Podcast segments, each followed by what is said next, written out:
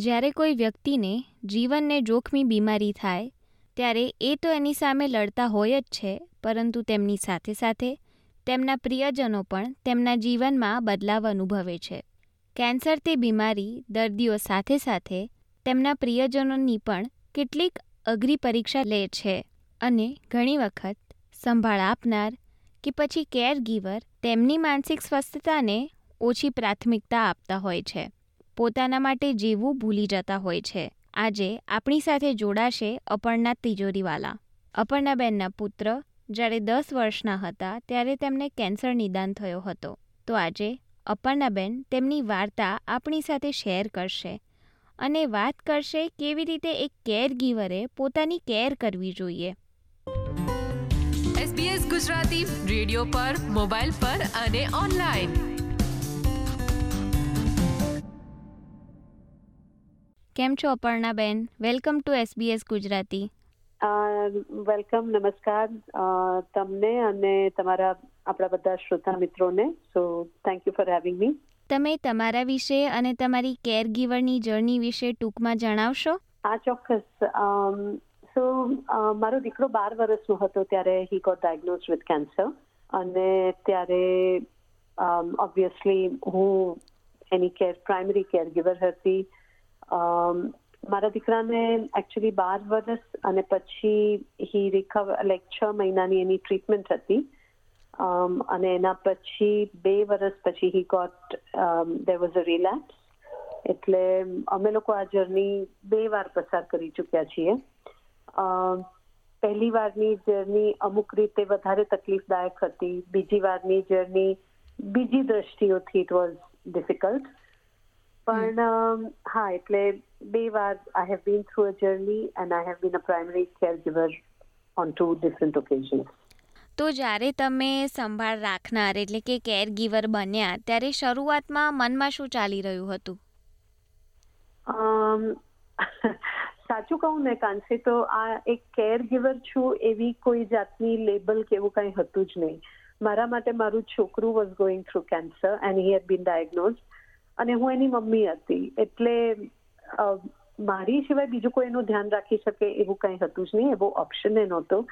અને આ એક લેબલની એ મને ખબર નહોતી. આપણું છોકરું તકલીફમાં છે. એને કોઈ પણ હિસાબે we have to be there એને જેટલી બને એટલી તમે કમ્ફર્ટ આપો.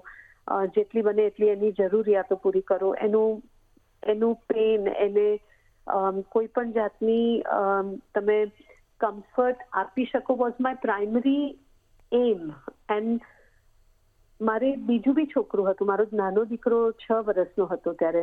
એટલે આઈ થિંક મારી ને મારા હસબન્ડ વચ્ચેની અન્ડરસ્ટેન્ડિંગ એવી હતી કે જેટલું બને એટલું એને માટે things we should keep it normal so he was looking after my younger son હું વેદાંતનું ધ્યાન રાખતી હતી. પણ ઓન દેટ નોટ હું પ્રાઇમરી ગેવર ગીવર હતી ને એ ઓછો હતો એવું હતું જ નહીં. હા મેં મારી જોબ છોડી દીધી. So I I definitely give up my job for about a year કારણ કે એકલું કેન્સર અને એની ટ્રીટમેન્ટ નહીં પણ એના પછી ઘણી બધી તકલીફો થઈ.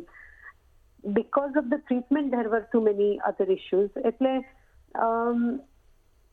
યા આઈ થિંક મારી પાસે એવી કોઈ લેબલ હતી નહીં. મેં જસ્ટ એનું ધ્યાન રાખ્યું. ધેટ્સ ઇટ તો જેમ તમે કીધું તમારું તમારું પ્રાઇમરી એમ હતું કે તમે એમને કમ્ફર્ટ આપો. એ સમય પર તમારી જાતને પણ સંભાળવું કે પોતાના પર ધ્યાન રાખવું તમારા મગજમાંથી કેટલી વખત નીકળી જતું હતું?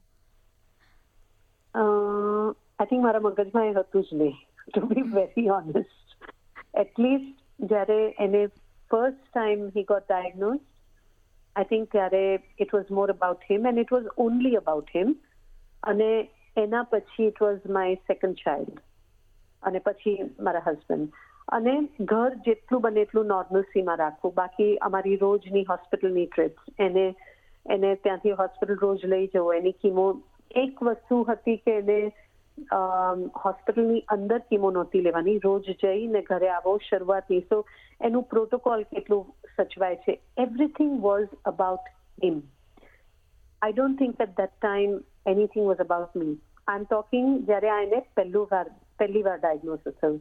બીજી વાર થયું ત્યારે કદાચ આઈ થિંક મને જરૂર લાગી કે હું આ to be able to look after him better મારે મારું કાંક ચાલુ રાખવું જોઈએ. અને જ્યારે બીજી વાર થયું ત્યારે મેં મારી પોતાની કાંક એક એક્ટિવિટી હતી, એ ચાલુ રાખી, એ શરૂ કરી અને એ મેં બંધ ન કરી. હા, મારી જોબ મેં ગિવ અપ કરેલી, મેં ત્યારે તે છ મહિનાની રજા લીધી.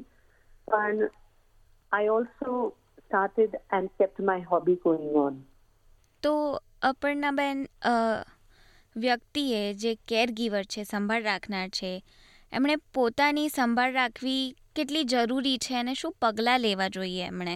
એને પોતાની સંભાળ લેવી જોઈએ એ ઘણી જરૂરી છે. એ મને બીજી વાર જ્યારે હું વેદાંત, મારો દીકરો ડાયગ્નોઝ થયો, ત્યારે ખબર પડી અને ત્યારે આઈ એક્સપિરિયન્સ્ડ ઇટ ત્યારે મેં અનુભવ્યું એવું કે બીજી વારમાં હું જ્યારે જ્યારે એની સંભાળ લેતી હતી there was a little bit of freshness હું હું તાજી થઈને આવતી હતી. હું મારી એક્ટિવિટી ચાલુ રાખતી હતી. અને સિડનીમાં જો ઘણા લોકોને ખબર હોય તો મારી નાટકની પ્રવૃત્તિ છે ઇઝ માય હોબી મેં એ મારા નાટકની પ્રેક્ટિસ ચાલુ રાખી. સપોર્ટ એ લોકો પાસેથી ઘણો મળ્યો. હું જ્યારે જ્યારે મારી દર શનિ રવિ થતી હું ત્યાં જતી, ત્યારે હું પાછી આવી, ત્યારે I you be much pressure for him to look after him so that was one of my biggest things કે એ તમારી કોઈ પણ કોઈ પણ તમારી હોબી એક્ટિવિટી તમારે ચાલુ રાખવી પહેલી વારમાં ખાવા પીવાના મારા ઠેકાણા નહોતા રહેતા. એને કારણે પછી મારું માથું બહુ દુખતું હતું. દવાઓ મારી પેનેડોલ ન્યુરોફિન લેવાની માઇગ્રેન એ બધું ચાલુ રહેતું હતું. બીજી વારમાં આઈ સો ટુ ઇટ કે I use to eat well I use to drink well એ બધી વસ્તુઓનું ધ્યાન રહ્યું તો અમારી બીજી વારની સફર ઓછી તકલીફદાયક હતી if I May say that in sum way આ તો તમે પોતાનું ધ્યાન રાખ્યું, પણ જે સંભાળ રાખનારાઓ હોય કે પછી કેરગીવર્સ હોય, તેમને સમાજ અથવા કે મિત્રો પાસેથી કેવા પ્રકારનો સમર્થન કે ટેકો જોઈએ? અને તે લોકો કેવી રીતે કેરગીવરને ટેકો આપી શકે? ઇટ્સ અ ગ્રેટ ક્વેશ્ચન આમાં છે ને હું પોતે અત્યારે કોકને સપોર્ટ કરી રહી છું કે કરવાની ઈચ્છા ધારું તો I think just being there for them is good મને ચોવીસ કલાક હું જ્યારે કેરગીવર હતી પ્રાઇમરી કેરગીવર ત્યારે મને ચોવીસ કલાક કોક મારી સાથે ફિઝિકલી હોય એવી જરૂર નથી. પણ હા, હું કોકને ફોન કરી શકું એવી એવા મારી પાસે ત્રણ ચાર લોકો હતા. અને એ લોકોને ખબર હતી, એ લોકોએ મને જણાવ્યું કે તને ક્યારે પણ જરૂર હોય તો મને બે ધડક ફોન કરજે. એટલે આઈ થિંક તમે જો કોકને સપોર્ટ કરી શકતા હો, તમારા કોઈ ફ્રેન્ડ આ સ્થિતિમાં હોય, તો એ લોકોને એ કોન્ફિડન્સ આપવો જરૂરી છે કે હું કદાચ રોજ તમને ફોન નહીં કરું. કારણ કે એઝ અ પ્રાઇમરી કેવર મને રોજ ફોન આવે તો એ પણ મારા માટે use to become too much તો જસ્ટ કોન્ફિડન્સ કે હા, હું આ ચાર કે પાંચ વ્યક્તિઓ છે, હું એ લોકોને ફોન કરીશ તો એ લોકો બધું મૂકીને મારી પાસે આવશે. That is the confidence that I had અને એ confidence as a support group તમારે વ્યક્તિને આપવો જરૂરી છે પ્રાઇમરી કેરરને અને બહારના બી સપોર્ટ ગ્રુપ હોય છે અગર કોઈની પાસે એવું કોઈ વ્યક્તિ ના હોય કે પછી વ્યક્તિ બીજી જગ્યાએ હોય વિદેશમાં હોય ટાઈમ ડિફરન્સ હોય. આઈ મીન સપોર્ટ ગ્રુપ્સ તો ઘણા છે. એક એક વસ્તુ હું કહું જ્યારે મારો દીકરો ડાયગ્નોઝ થયો હતો ત્યારે મને ખૂબ બધી વાંચવાની માહિતી ને મટીરિયલ ને બધું ઘણું આપ્યું હતું. There are a lot of groups જે શરૂઆતમાં નહીં પણ તમે જેમ જેમ એ જર્નીમાં આગળ જાઓ ત્યારે મેં કોન્ટેક્ટ કર્યો હતો. સોશિયલ સોશિયલ વર્કર્સ હોય છે એનોએ તે કોન્ટેક્ટ કર્યો હતો. મારી પાસે ભાષાનો પ્રોબ્લેમ હતો નહીં હું ઇંગ્લિશમાં એટલી જ કન્વર્સન છું એટલે મને એ જાતની સપોર્ટની જરૂર નહોતી. પણ અહીંયા એવા ગ્રુપ્સ છે કે જે તમને જો ખ્યાલ ના હોય તો તમે એને કોન્ટેક્ટ કરો તો they will put you on to the right people એ એ બધી જાણકારી હોવી જરૂરી છે. ચોક્કસ સાચી વાત છે અપર્ણાબેન. અને જો કોઈએ તાજેતરમાં જ કોઈની સંભાળ રાખવાનું ચાલુ કર્યું હોય કે રિસન્ટલી કેર ગીવર બન્યા હોય તેમની માટે કઈ સલાહ અપર્ણાબેન? પોતાનું ધ્યાન રાખશે તો તમે કોકનું ધ્યાન રાખી શકશો. થોડી ઘણી હું એમ નથી કહેતી મેં ભૂલ કરી હતી પણ હું શીખી અને I learn it the hard way કોઈક અનુભવી માણસથી, માણસનું તમે જો સાંભળી શકો તો, તમે તમારું ધ્યાન રાખો. That is the first thing અને થોડી મદદ માગી, માગવાની શરમ મૂકી દો સાઈડ પર. ઘણા, ઘણીવાર આપણને મદદ માગતા હોય તે ફાવતું નથી, આવડતું નથી. અને સંકોચ થતો હોય છે. એ સંકોચ ના રાખો. તમને જરૂર હોય તો બેધડક કોકને ફોન કરીને કહો કે મને આની જરૂર છે. અને there are people to help you out that is one thing તમારી એક્ટિવિટી ચાલુ રાખો. તમારી એક્ટિવિટીમાં તમે એ વ્યક્તિને તમે જેની સંભાળ રાખો છો, જે કેન્સર પેશન્ટ છે, એને સાથે જઈને તમે કોઈ એવી એક્ટિવિટી કરી શકતા હો તો વેલ એન્ડ ગુડ જો ના કરી શકતા હો તો તમે ત્યારે એક બે કલાક કોકને કહો કે વ્યક્તિનું ધ્યાન રાખીને તમે કાંઈ નહીં તો તમે જીમ જવું પસંદ કરતા હો તો જીમમાં જાઓ અઠવાડિયામાં એકવાર. તમે તમારા ફ્રેન્ડ જોડે ચા કોફી પીવા જવાનું પસંદ કરતા હો. તો તમે એ કરો તમે પેઇન્ટિંગ કરો.